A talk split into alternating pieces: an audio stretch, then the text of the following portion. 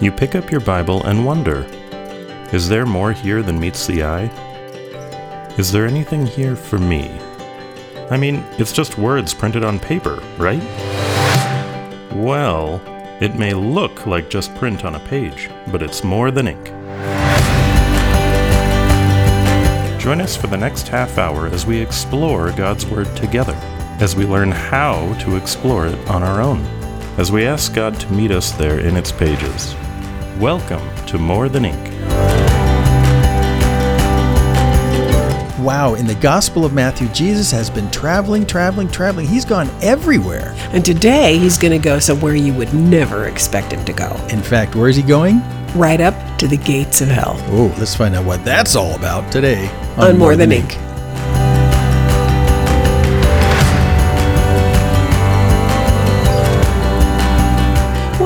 welcome. Welcome to our dining room table. I'm Dorothy. And I'm Jim. I'm, I'm sitting at the dining room table we too. really are We sitting are at really the dining here, room yeah. table. I'm not here by myself. we are so glad you're with us this morning. We are about to enter into to uh, Matthew 16, and if you remember that last week we talked about the the incident of feeding the 4,000 over Not on the 5,000. east side of the Sea of a Galilee, Gentile feast. And so, at, right at the end of that, they get in the boat and they go back across to the west side to the Jewish territory. So, all, chapter 15 was all concerned about this tour of the Gentile Mm-hmm, areas where Jesus uh, met that woman who came and knelt at his feet, and then he went Right. across to the top of the Sea of Galilee and healed crowds. And they said, "This is." This is only done by the God of Israel, right?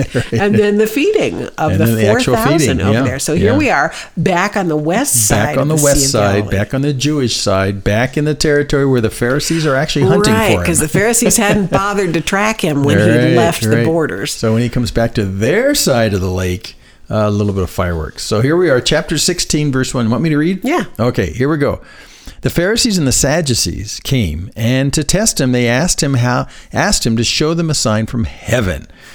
and he answered them, When it's evening, you say, Oh, it'll be fair weather, for the sky is red. And in the morning, Oh, it'll be stormy today, for the sky is red and threatening. You know how to interpret the appearance of the sky, but you cannot interpret the signs of the times.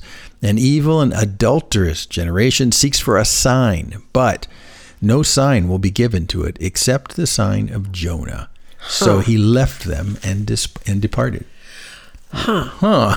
so it it's fascinating to me that over on the other side of the sea, he had just done all these clearly messianic signs. Big time stuff, And yeah. the response of the Gentiles was, "This is they're glorifying the God of Israel." The God of Israel. right?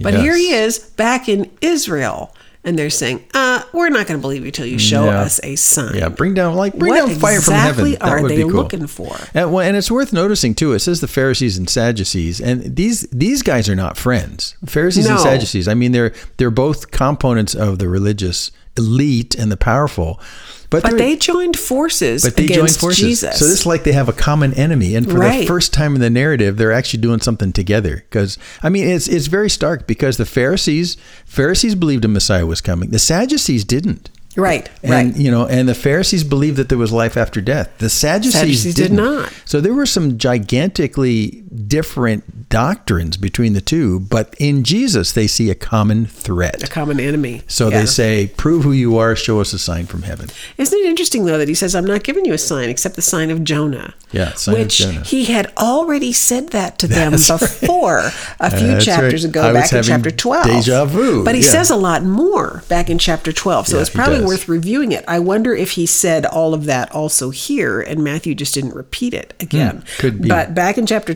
12, when they'd asked him for a sign, he said, An evil and adulterous generation craves for a sign, and yet no sign will be given it but the sign of Jonah the prophet. Here it comes. For just as Jonah was three days and three nights in the belly of the sea monster, so the Son of Man will be three days and three, Three nights in the heart of the nights. earth. Yeah. The men of Nineveh shall stand up with this generation at the judgment and shall condemn it, because they repented at the preaching of Jonah. Behold, something greater than Jonah is here. right. That's right. So he's saying to them, hey, the Gentile, wicked Gentiles repented at the message of Jonah. Yeah, yeah. And then lets them draw the conclusion something greater is Jonah. Right. So you know the the parallels between Jonah's experience and Jesus' experience with death and resurrection are are extraordinarily parallel. And that's what he's getting at here. And he's saying, "I'm not going to give you any sign until the resurrection happens." And that Right. that should be enough for you because that was enough for the Assyrians and they all repented. Well, and in another place, we know he told a story where someone said, Well, send somebody back from the dead and my brothers will repent. Still. And he said, Nope, even No. if somebody rises from the dead, they won't. No, yeah. and In this particular case, had Jesus said, "Okay, watch this," and he, he brought fire down from heaven and like incinerated half Right. the Pharisees, Like Elijah did. like Elijah did, they still wouldn't believe. No. That's the resist. That's the hard heart. Is that- that kind of miracle is just not going to do it. So Jesus is going to say, if if you want a miracle, I will accommodate you, but it's going to be when I'm dead and I'm resurrected, and then deal with that because Mm-hmm. that's it right there. Even Paul the apostle, when he was when he's writing to the different churches and visiting the churches, you know, he said he said Jesus' credentials is the resurrection, Right, And right. uh, and so that's enough It's actually right there. And he's saying to these guys right here,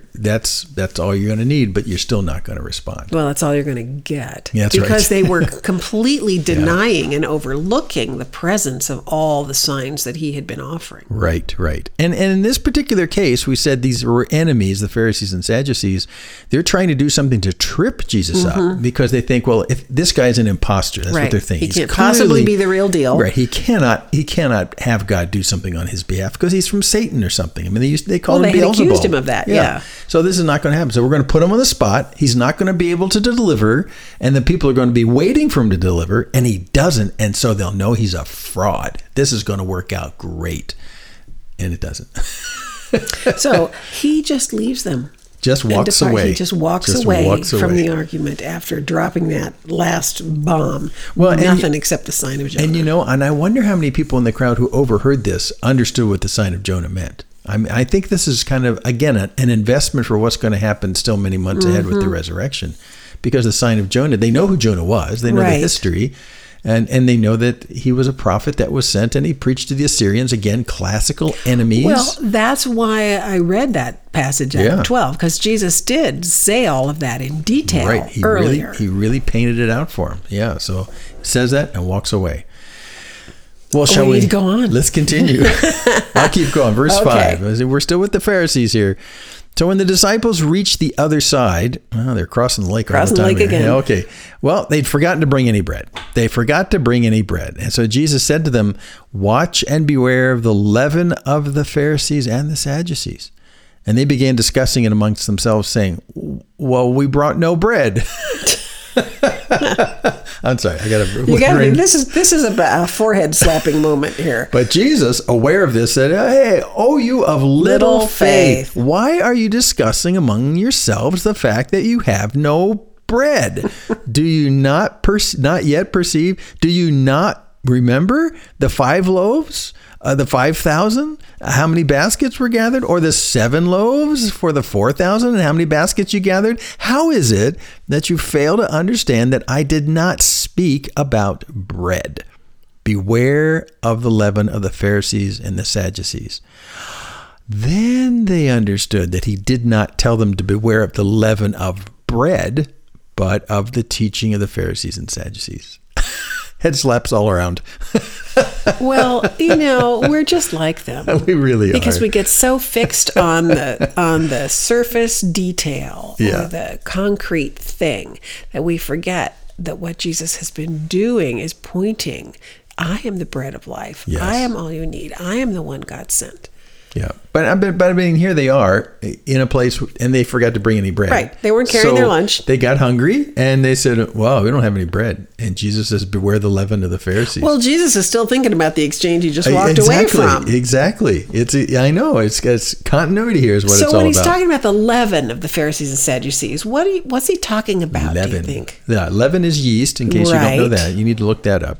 And everyone knows that you could take a little bit of yeast and you put it in the flour and stir it up, and it gets big. And it puffs. It multiplies up. Yeah. Right. Makes air bubbles. Right, right, right. And and you can you can take an entire stash of of stash, a pile of flour, and you can make the entire pile of flour Right. do this. Contaminate the entire thing with so there's the there's a lot of a lot in the imagery that they understood, by the way, Right. about um about happening on kind of a, an invisible way, but in the end, you see the results of it, and it spreads. It Right. spreads. Right. So, um, so, So that's it's what we're talking about. contagious. It's like a, it's like a hidden spreading. Mm, So mm-hmm. what he's saying is, watch out about the hidden spreading influence of the Pharisees and the Sadducees. Mm-hmm. which is all their concern about appearance and about uh, acting right, but their hearts were not. Their hearts were not right. Yeah, exactly. So he's and he's also saying in a way that what these guys are proclaiming, what the Pharisees and Sadducees are proclaiming, is kind of sneaky. It can work its way into you and and replicate inside of you. Mm-hmm. Right. You need to be very careful about your exposure to these guys because it can sneak in and contaminate your batch. Mm-hmm. So I mean, it's it's really they understand what's going. on. They knew yeast. They understood yeast. Okay, so Jesus, in the, as setting up this conversation, Jesus says, "Oh, you of little faith. Why are you talking about bread? Why are you talking about? right? Why are you We're worrying talking about, about, food? the material world here. We're talking Right. about spiritual reality, right? And we talked a little bit last week about the people that Jesus identified as people of great faith in in the book of Matthew. We're both Gentiles. Mm-hmm. You're right, The Gentiles. Syrophoenician woman, the woman, the Canaanite woman up in Tyre, and Yeah, the yeah. centurion who came to him seeking healing for his Yeah. his little servant. They so they got it. they got it, but here the ones who should have had this puny, weak, undeveloped. Yeah, and he, and he takes him down in a very straightforward way. Weren't you guys there at the five thousand? Weren't you guys there at the Right. four thousand? So what are you doing worrying Like about? he kind of rubs their noses in it. Yeah, I know. It's just nice and straightforward. But but in the end, in the end, they got it. It says they understood. Then they got it. Yeah, okay. We're not talking about the leaven in bread. Right. We're talking about the teaching of the Pharisees and Sadducees. Ah, so light bulbs go off and they get it. Good. Good. We got there. Okay. Let's move on. Oh, What do oh, you we say? need to. Yeah. Now, this is verse 13. Now, when Jesus came into the district of Caesarea Philippi, he asked his disciples, Who do people say that the Son of Man is? And they said, Some say John the Baptist, others say Elijah, and hmm. others Jeremiah or one hmm. of the prophets. He said to them, But who do you say that I am? Simon Peter replied, You are the Christ, the Son of the living God. And Jesus answered him, Blessed are you, Simon Barjona, for flesh and blood has not revealed this to you, but my Father who's in heaven. And I tell you, you are Peter, and on this rock I will build my church, and the gates of hell shall not prevail against it. I will give you the keys of the kingdom, and whatever you bind on earth shall be bound in heaven, and whatever you loose on earth shall be loosed in heaven. Then he strictly charged the disciples to tell no one that he was the Christ. Okay, this passage and more false religions have been founded upon a Yeah, misunderstanding I of this little paragraph. Yep, yep. Uh, it just breaks my heart and and, just have to be careful. You got to walk through it and walk and do it carefully. But yeah, it's the, it's been the source of so many offshoot crazinesses. Okay, but before we get into that, let's talk about Caesarea Philippi for a Okay, minute. Where okay. are they? Okay, well, they are. If you're at the top of the Sea of Galilee, which is where we've been doing almost everything, Capernaum and stuff like that, turn directly north and walk 25 miles. I mean, they they are up on the edges of what is known Israel, basically, and and that's true today. In fact, that, Yeah, it's actually a, a kind of a mountainous region. You Right, go right. uphill a long ways to get up in that neck of the woods. Yeah, you yeah. To this very day, when you go up to Caesarea Philippi, you're you're like within spitting distance of Syria and and Lebanon's on one side, Syria's the other. So you're way up north. You're just way up north in the center of the country. But Caesarea Philippi, as you can notice by the name of it, Right.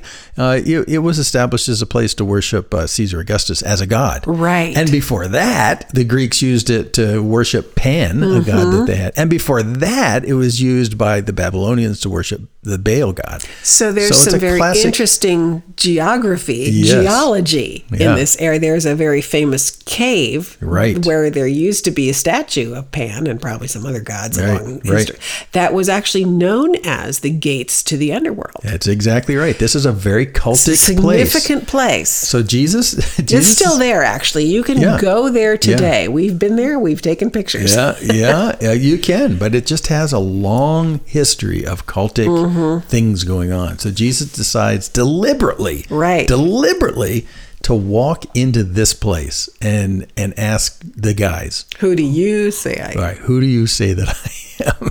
the contrast is just striking right here. This is it's exactly the right place to ask this question.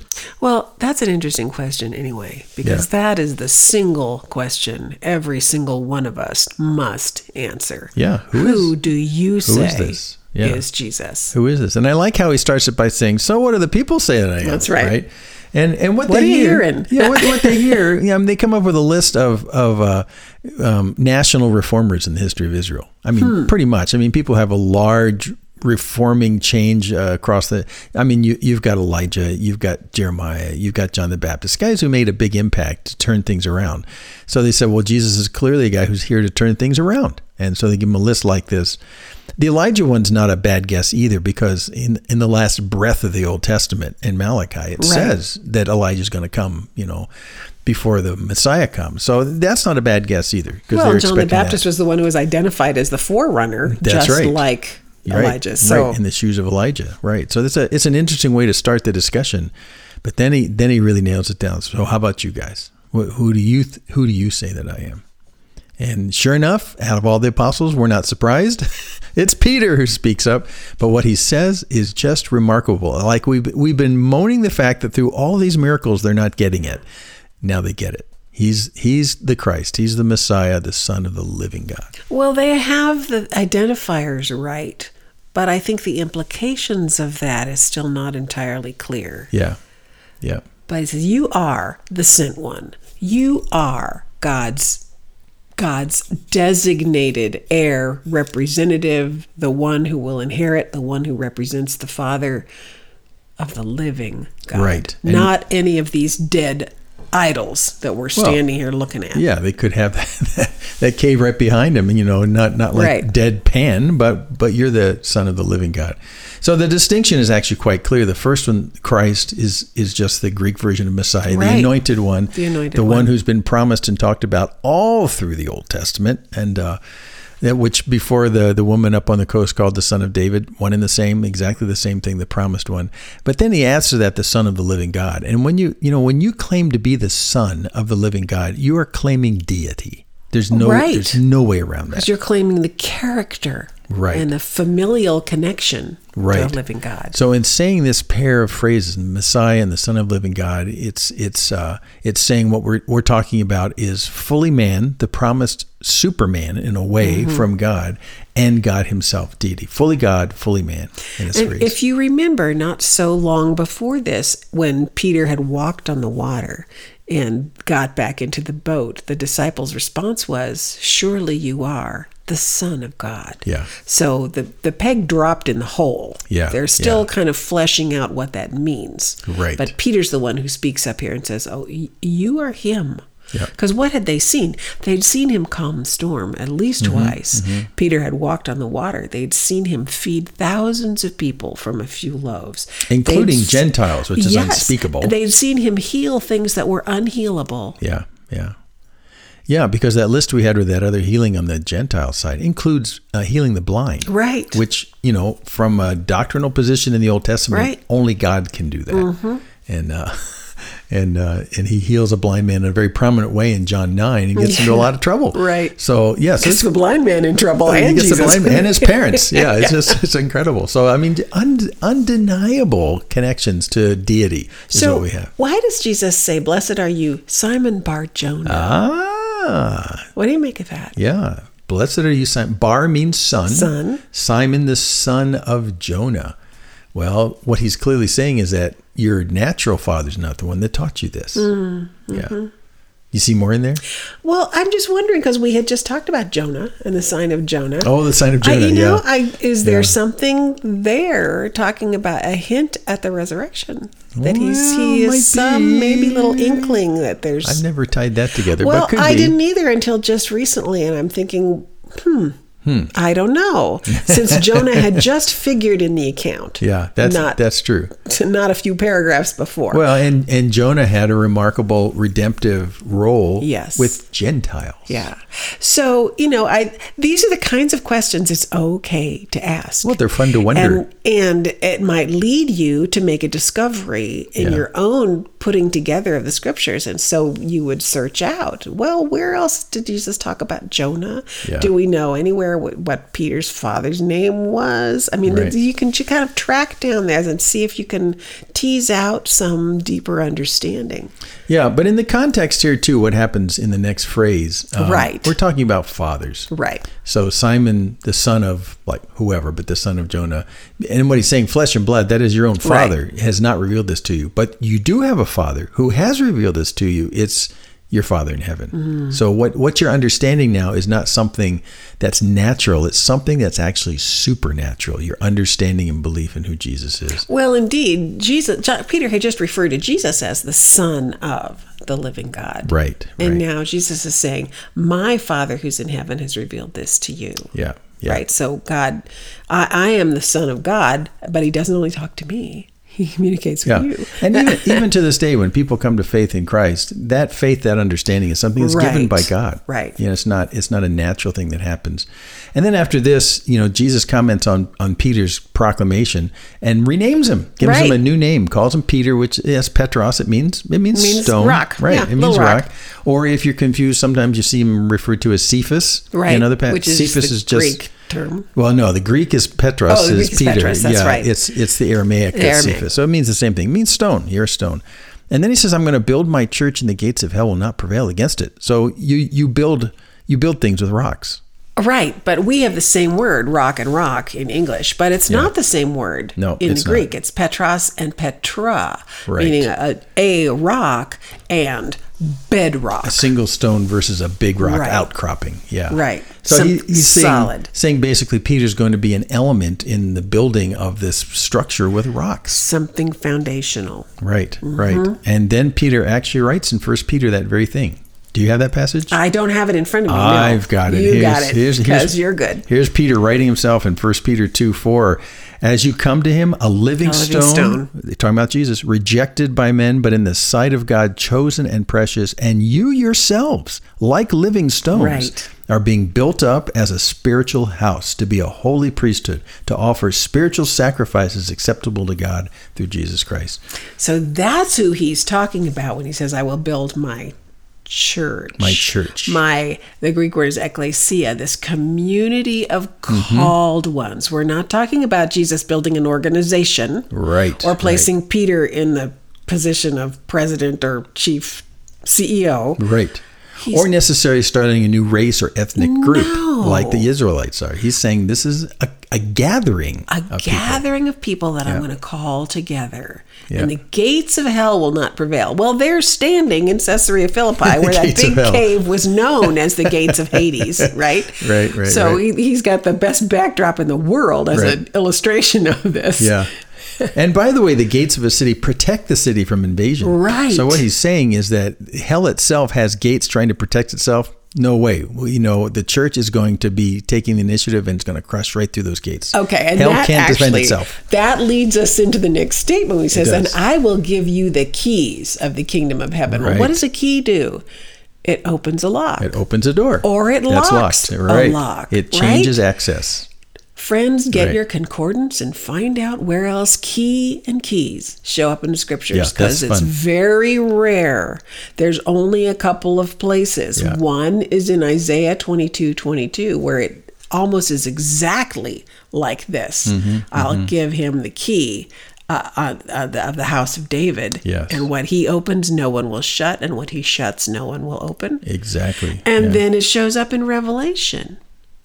And there's one other place. It's in Luke where Jesus says to the Pharisees, You've taken away the key of knowledge. Yep. Yep. Right? So you've locked up the knowledge of God. Yep. So we're really talking about access to the kingdom of Access. heaven. And he's saying you guys Yep. are going to have a key role. Oh, that's a nice pun. Right. You're going to have a key role. but I want to contrast since we just had a, a kerfuffle with the Pharisees. Right. uh, later in Matthew 20, 23, he says the Pharisees are not doing this. He says, For you shut the kingdom of heaven Right. in people's faces. Right. It's the opposite of what Peter and the apostles are going to be doing in terms of opening it up. So they're going to be involved in doing the hands on changing of the world and gathering together people. And because it says the gathered ones, it really implies not just one racial or ethnic group, it's a mix, it's a gathering. So he's not giving Peter authority to No. bind and loose. It No. doesn't have anything to do with rendering judgments on people. It Right. says, whatever you recognize as bound, right? That this this community of the called ones will reflect the character and nature of the king who called them. Exactly. And we, we sort of blow up Peter's role in that. Peter did have a prominent role in the church. Right. He was the Oh. one that talked at, at Pentecost. But Peter's is not the cornerstone, Jesus is. And so, and we are all stones in the building that's built on the bedrock of Jesus as the cornerstone. Yeah, it's just a it's a great picture about the role that they are going to take on now as they move forward when Jesus is resurrected. So I encourage you, listeners, to look into the actual structure of that sentence in verse 19 and 20 about loosing and binding, because Right. it's it's rendered poorly in English. It's whatever has already been bound in Exactly, heaven, yeah. has already been loosed in heaven. We, the called ones into the kingdom of God, will recognize and affirm what Yeah. God has already done. Yeah, and it's worth noting too that this was a term that was used all the time with the Pharisees. When someone did something against the law, they were bound. And if they thought they were not guilty, they were loose. So he's basically going to say when it comes to righteousness, you guys are going to be the guys who define that mm. now. Boy, Well, our time is up. We are totally out of time. and uh, and I'm having a great time. So I hope you join us next time as we continue on in this. We're going to keep pushing on, and uh, and, and next time Jesus is going to start to turn his face toward Jerusalem, and that's just going to just cause hot water like you can't believe. So next time we turn south, and we'll do it here on More Than Ink. There are many more episodes of this broadcast to be found at our website, morethanink.org. And while you are there, take a moment to drop us a note. Remember, the Bible is God's love letter to you. Pick it up and read it for yourself, and you will discover that the words printed there are indeed more than ink. That's pretty good. This has been a production of Main Street Church of Brigham City.